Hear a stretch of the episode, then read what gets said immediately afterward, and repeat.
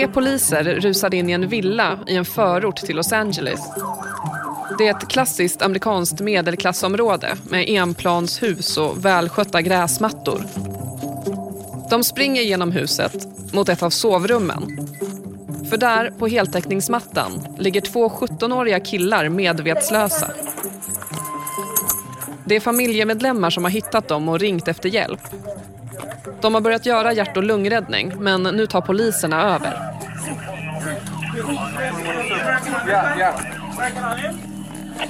Let them know we're, uh, we're doing CPR. Killarna andas inte. De verkar ha tagit en överdos, men man vet inte av vad. Men poliserna misstänker att killarna har fått i sig fentanyl. Den syntetiska opioiden som skördar absolut flest människoliv av alla droger i USA. Hey, Lopez, bring Narcan here. Here. Lopez, get in here. Lopez. Get Narcan. En av poliserna tar fram en vit nässpraysflaska. För inuti flaskan så finns ett potent motgift mot överdoser av opioider som heroin, tramadol och fentanyl. Och de sprayar det i killarnas näsor. Check for pulses. Check for pulses. Frank's conducting chest compressions. He's checking. Yeah, he's got pulse. Polisen lägger en av killarna i framstupa sidoläge.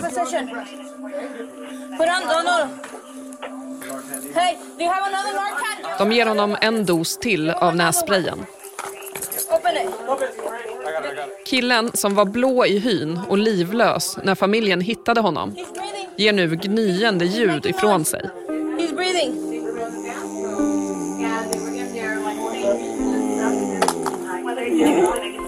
Do you have weird breathing? Duran, is yours breathing? Okay, mine too. De båda 17-åringarna kommer att överleva. Men alla har inte samma tur. Jag är Sheila Scott. Min, min son Luke dog och, den 1 oktober 2016. Um, uh, he died of an overdose. And if the person who was with him that night had known the information that I teach and had been carrying naloxone, which we give out, Luke's story and mine could have been very different. Från Dagens Nyheter. Det här är Spotlight. Idag om Sheila Scott. Mamman vars son dog av en överdos och hennes kamp mot fentanylkrisen i USA. Jag heter Emma Lokins.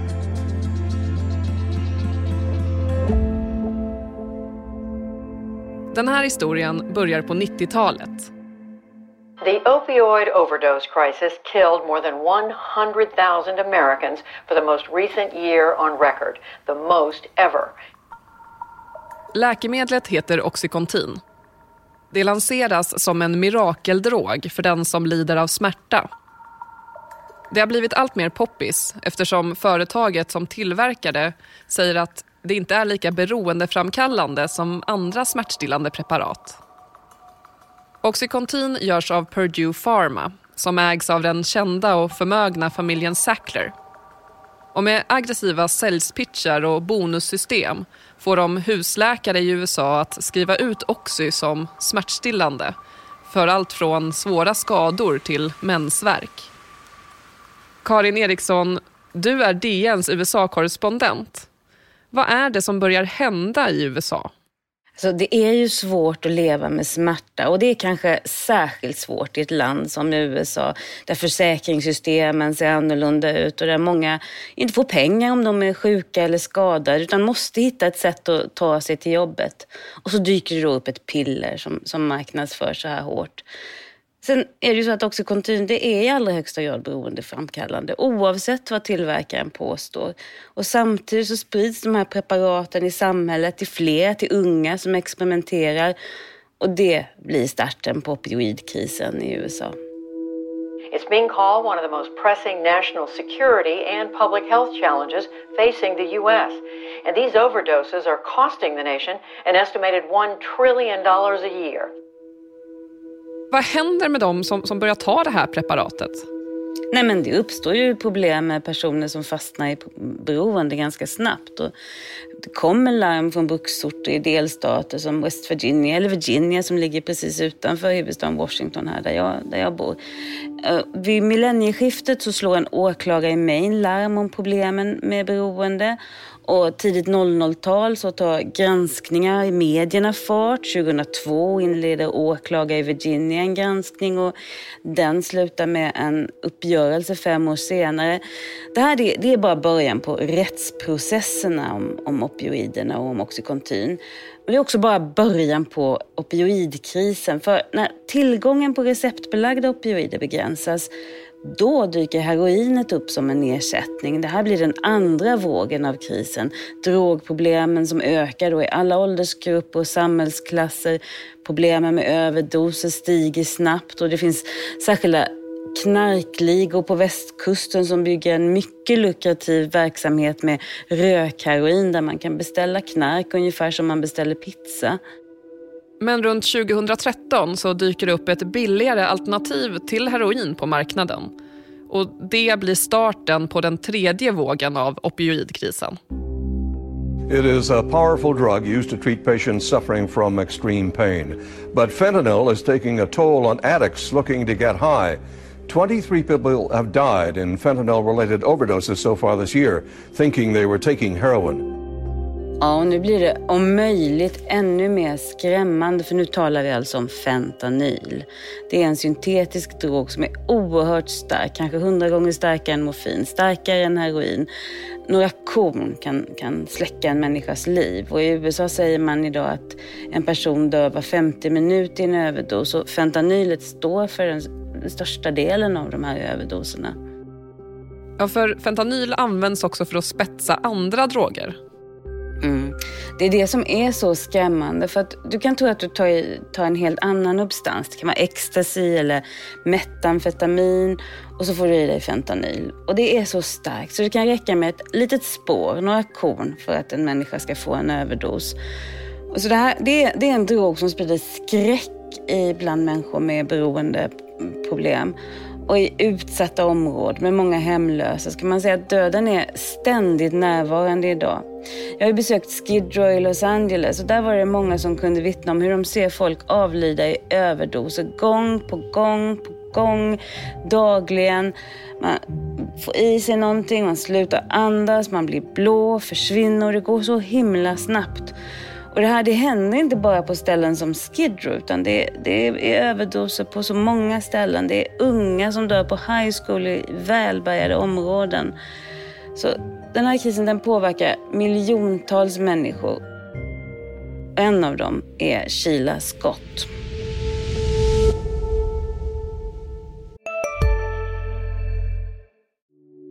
Hej, Ulf Kristersson här. På många sätt är det en mörk tid vi lever i. Men nu tar vi ett stort steg för att göra Sverige till en tryggare och säkrare plats. Sverige är nu medlem i Nato. En för alla, alla för en. Har du också valt att bli egen? Då är det viktigt att skaffa en bra företagsförsäkring. Hos oss är alla småföretag stora och inga frågor för små. Swedeas företagsförsäkring är anpassad för mindre företag och täcker även sånt som din hemförsäkring inte täcker. Gå in på swedea.se företag och jämför själv.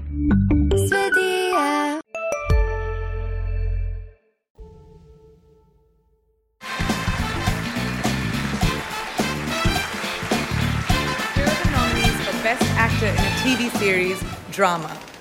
På det glamorösa Beverly Hilton Hotel i Beverly Hills har Hollywood-eliten samlats. I glittrande festklänningar och smoking sitter kändisarna vid runda bord och tittar upp mot scenen. Det är Golden Globe-galan 2017. And the Golden Globe goes to Billy Bob Thornton for Goliath.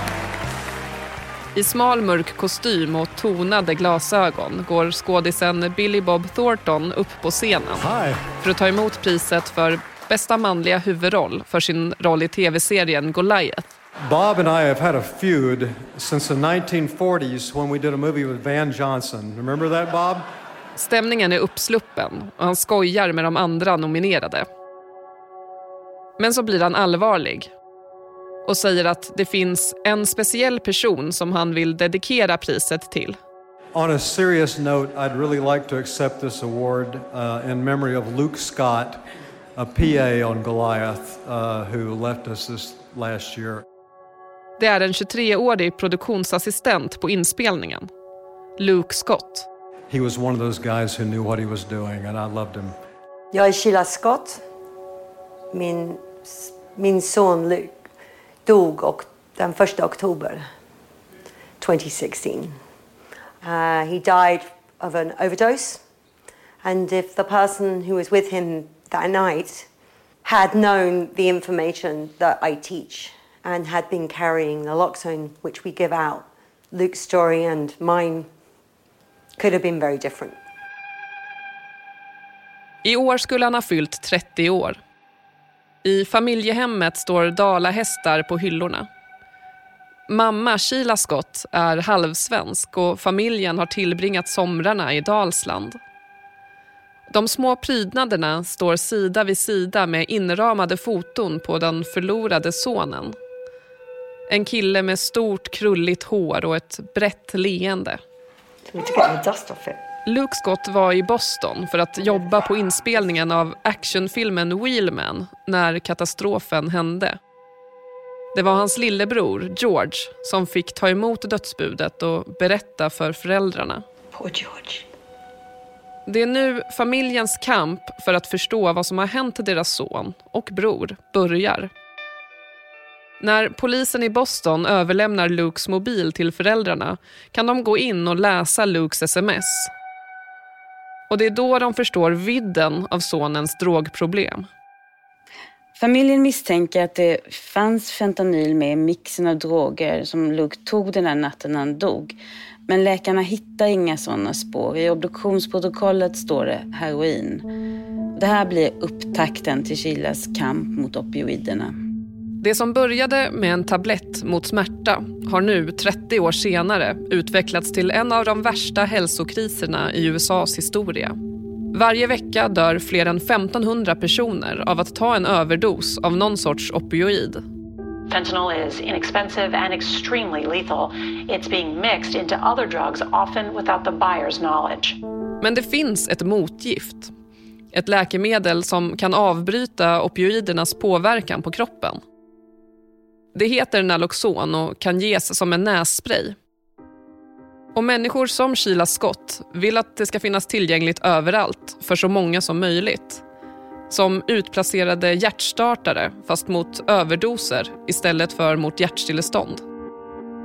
Nu har det gått sju år sedan den där kvällen när familjen Scotts liv rasade samman. Och idag är Lukes pojkrum fyllt av nässprayer och informationsmaterial om Naloxon. Mm. Sheila viger sitt liv åt att bekämpa opioidkrisen. Hon har kontakt med andra sörjande människor och det hon gör framförallt nu det är att sprida kunskapen om Naloxon och hur man kan rädda livet på den som drabbas av en överdos. Det var ju det här vi hörde i början med poliser som räddar 17-åringar. De pratar om Narcan, det är ett varumärke för Naloxon. Och med ett enkelt tryck, en dusch i näsborren, så kan man häva drogens effekt på andningen. This is something that everybody needs to know because a lot of our reversals are achieved or lives saved achieved by just total bystanders who are nothing to do with the person who's overdosing. So the more people that know how to do it. Men Karin, är problemet så stort att människor behöver gå omkring med den här nässprayen för att kunna rädda folk som plötsligt kan få en överdos på gatan? Ja, men det här är en stor kris och den finns på så många ställen i samhället. Samtidigt som jag fördjupar mig i fentanylkrisen den här våren så fick jag en kallelse till en föreläsning på min yngsta barns skola. Han går alltså på middelskolan, han skulle gått i sexan i Sverige.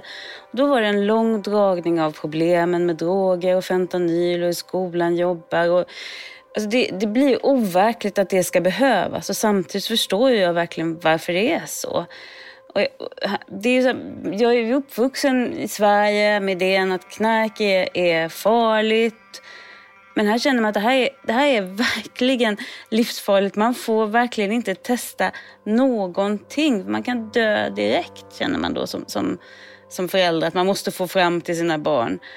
Och det är klart att hela den här epidemin har påverkat människor på djupet i USA. Inte minst då förtroendet för läkemedelsbranschen, eller Big Pharma som man säger. Det är inte svårt att förstå att folk var skeptiska till till exempel covidvaccinet när man har fördjupat sig i historien om Oxycontin och Sacklers. När det gäller toppolitiken så kan man väl säga att alla politiker har misslyckats med att stävja epidemin. Ändå talar mycket för att fentanyl kommer att bli en viktig valfråga 2024 och framförallt då kopplat till migrationen och smugglingen av fentanyl över gränsen från Mexiko och också tillverkningen av illegal fentanyl i Kina. Och samtidigt då så fortsätter massor av människor kämpa i det lilla mot den här krisen.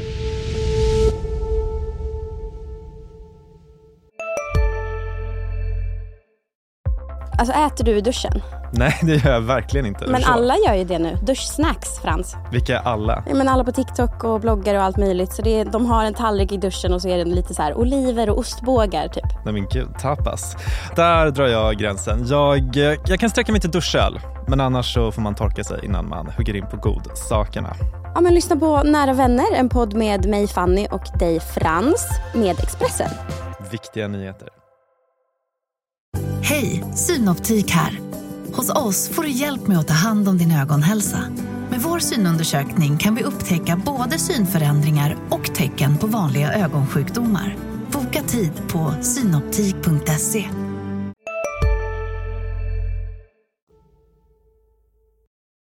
Try and say pin and button and then you're a bad girl. See, look.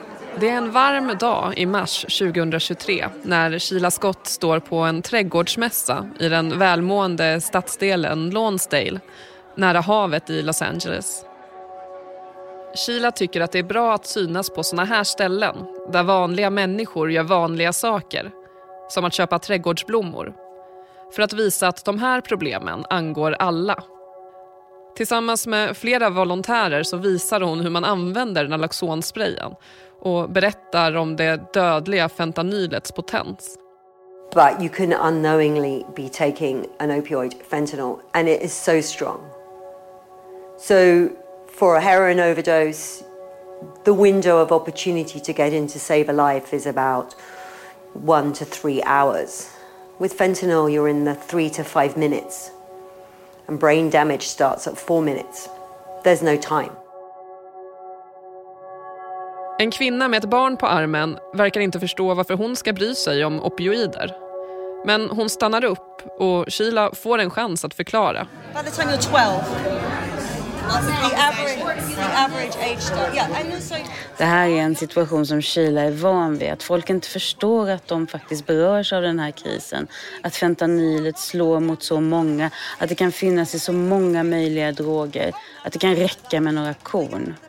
There has been a tendency to think that this is a crisis for people who are unhoused or people who are long term addicts. That's not what's killing us now. The age range is enormous. The richest county in California, um, the high schools have reported that Marin County is the worst, which is one of the most wealthy. Men om Naloxon hjälper så mycket, alltså varför finns det inte överallt redan?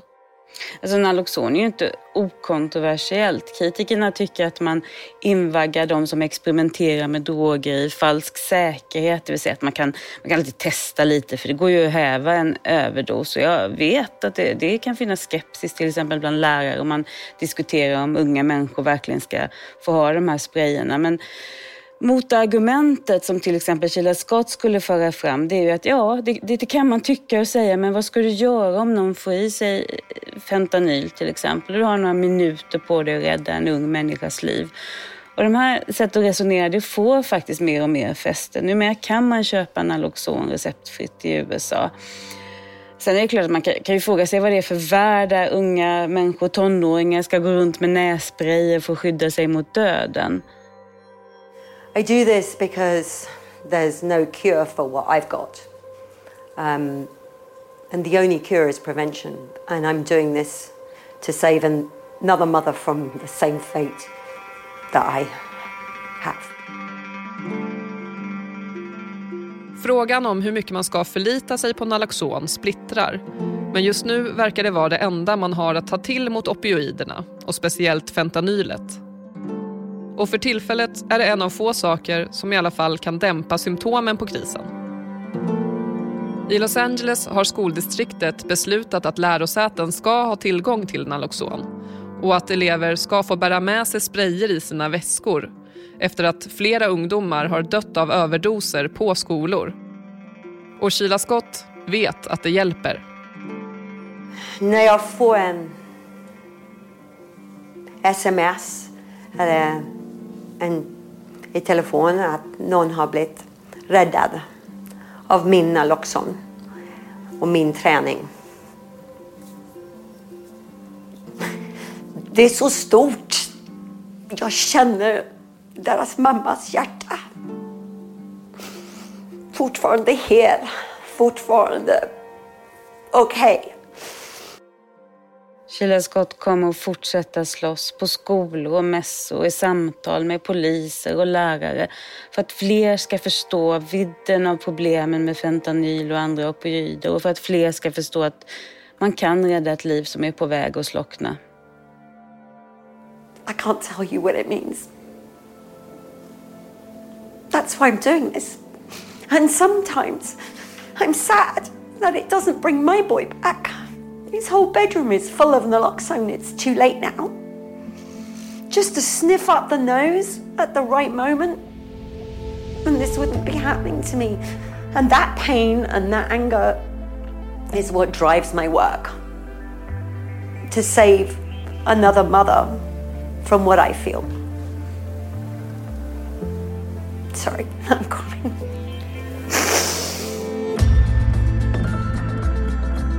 Du har lyssnat på Spotlight med mig, Emma Lokins.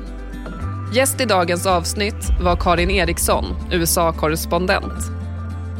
Producent var Sabina Marmulakai. Exekutiv producent David Mer. Reporter Evelyn Jones. Slutmixen gjordes av Gustav Sondén. Ljudtekniker var Patrik Miesenberger. Vignetten är komponerad av Patricio Samuelsson. Ljudklippen i dagens avsnitt kom, förutom från Dagens Nyheter, från PBS, NBC och Polismyndigheten i Los Angeles. Ansvarig utgivare för Dagens Nyheter är Peter Wolodarski.